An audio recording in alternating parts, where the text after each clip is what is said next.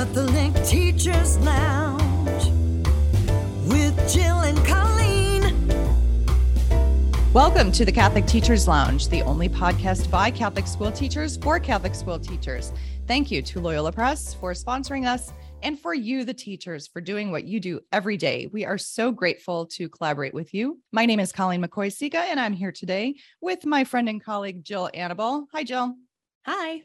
And I'm so grateful for you, Jill. Today's episode is all about, once again, gratitude. I know yesterday we talked about gratitude and the importance of making sure that we thank those people in our communities that really do make all the difference, make every day a good day, and give us the things that we don't expect. Absolutely. And this will be a fun list. So today is our, today's the funny I guess maybe not funny, but just like the not necessarily a thank you note goes out to these ones. These are a little bit sillier they are a little bit silly, but they're the ones that are in our hearts that still make our days better days, right? Absolutely. All right. So why don't you start off the list with your is this number 1 or number 10? Are we counting up or counting down? Oh, let's go down. Let's go down today. Right. Number 10.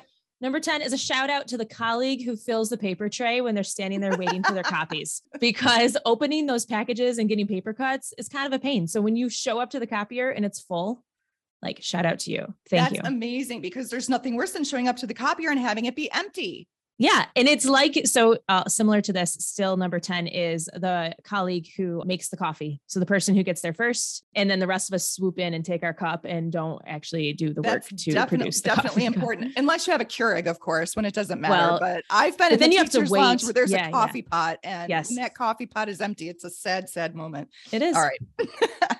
All right, number nine. Um, this is a shout out to the occasional former student who runs into you out in society and tells you you didn't screw them up. So, like, sometimes they don't say it that way, but you, but they walk away and you're like, "Whoa, good! I didn't mess up that kid." You know, like they're like, "Oh, I'm so gosh. glad you were my teacher. I really enjoyed your class," or whatever they might say to you, and you have that moment yeah. of relief that you did what you were supposed to do as a teacher in that moment. They didn't see you and turn around and run the other way. That they yes. spoke to you.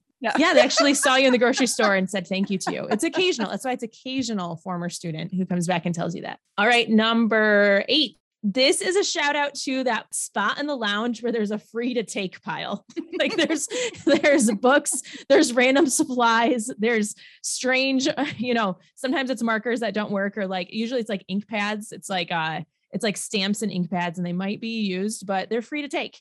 It's like a yard sale or those like websites where it's like free to take, free to use, but it's before they were cool. There's always been a pile of supplies and books and materials in the teacher's lounge that are free to take. And I don't know why I'm picturing a pile of rulers. Like, who wants a bunch of rulers? No, it's like diction- it's usually dictionaries. Dictionaries or like something no one wants, but they'll they'll sit there. So like shout out to the free to take pile. I always look through it. It doesn't matter what's in there. I always look. Okay, dictionaries and old atlases. I like decoupage yes. stuff out of those. Oh yeah, cut them up in decoupage. see, you take them out of the free to take file. There's always something, or I think like I don't really need this, but do I need this? And then I take it, and it right? goes back to my Maybe. room, and it, I don't ever use it, but I didn't want to miss it. All right. Okay, here we are. Uh, what are we at? Number seven. Number seven. seven snow days snow days. I don't even have to say anything more. I know you're not in a part Jill, of the country where there's I days, literally left the Midwest days. because of a snowstorm. like I can tell you the moment that I left and it was because of a snowstorm. Oh, snow days are the best. Not even kidding you. No, here in the desert we have like flood days and they're absolutely terrifying when the desert floods. Mm, there's nothing yeah. fun about a flood day. But yes, I recall snow days from my youth. A, a snow day, as long as you're safe, like I, let's just say that disclaimer, as long as you're safe, you didn't lose your power. You get to actually go play in the snow that day. That's that's the best. That's the joy. That's the okay. Joy.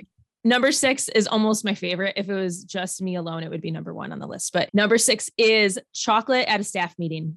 So shout out to the principal or the colleague who brought the bag of Halloween candy or whatever it is into the staff meeting, pass it around. There's a special place in my heart for you and for bringing chocolate to the staff meeting.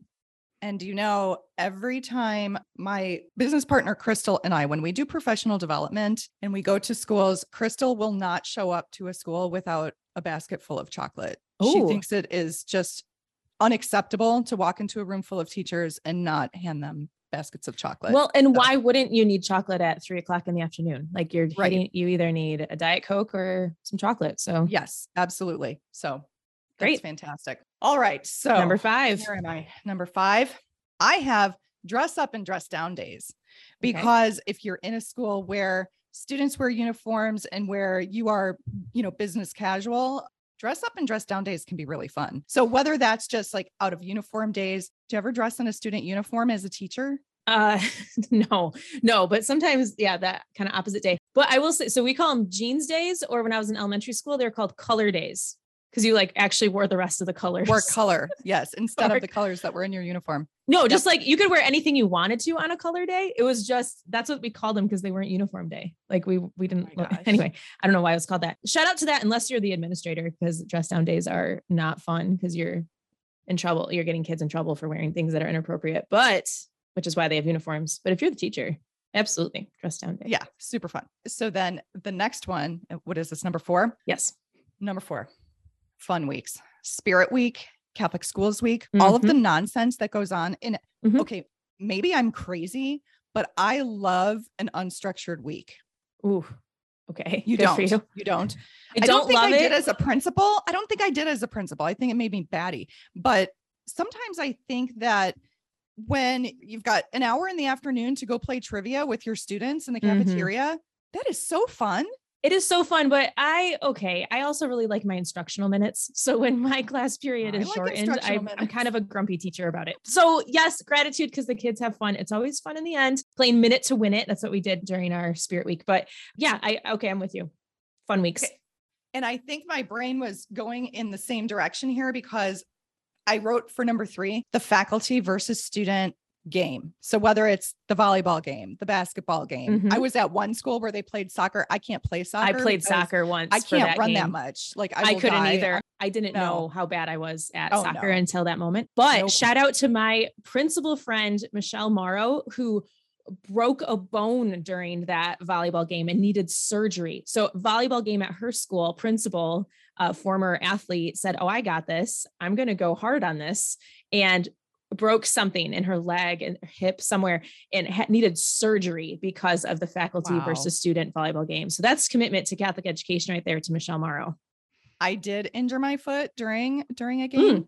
I oh, did. shout out to you Mhm. as Yep. well. Yep. So, you know, it it happens, but it, it's so much fun. I do it all again. All right. Number two is just humor, humor within the building. And what I'm thinking about is when you're passing by a colleague in the hallway or they pass by your classroom and they see something going on and they like recognize the look on your face and you both bust out laughing. And when the kids see the teachers laughing together, Mhm. it changes the climate. It does.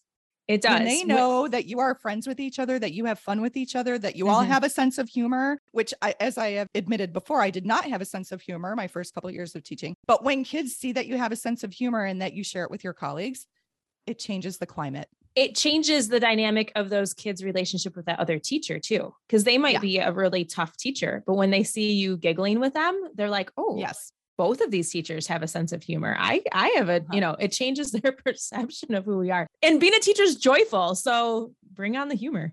So, number one, I actually listed as the last day before a break. And it's funny, this podcast is dropping Mm-hmm. on day. Wednesday before Thanksgiving. So, it could be today. It could, Could be, be the last day before Christmas break. It could be the last day before summer break. But the joy of those days and just the anticipation of knowing that you're going to be relaxing for a few Mhm. days after that is Mhm. it's a remarkable feeling. So that And you're number one. tired as a teacher. Yes. You're tired on that day, but you're like, I get to sleep soon. I get to through. rejuvenate. Can't wait. Yeah, All Yeah. right.